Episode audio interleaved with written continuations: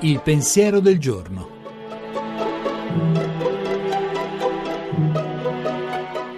In studio Alessandro Zaccuri, giornalista di Avvenire.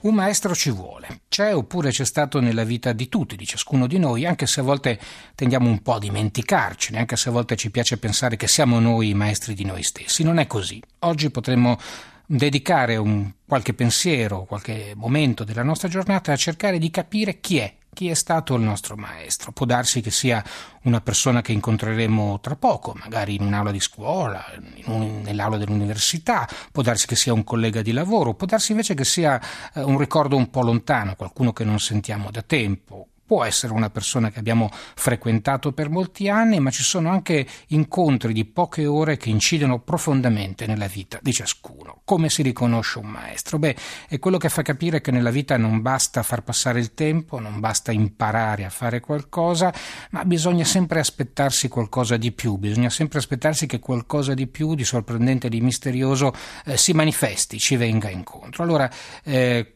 quale che sia il nostro lavoro, un lavoro manuale, un artigianato, un lavoro intellettuale, di ricerca, eh, cerchiamo di rendere omaggio in questa giornata al nostro maestro, con il pensiero, se non abbiamo più modo di raggiungerlo, ma se invece è una persona ancora a portata di mano, credo che sentirsi dire grazie sarebbe un bel regalo.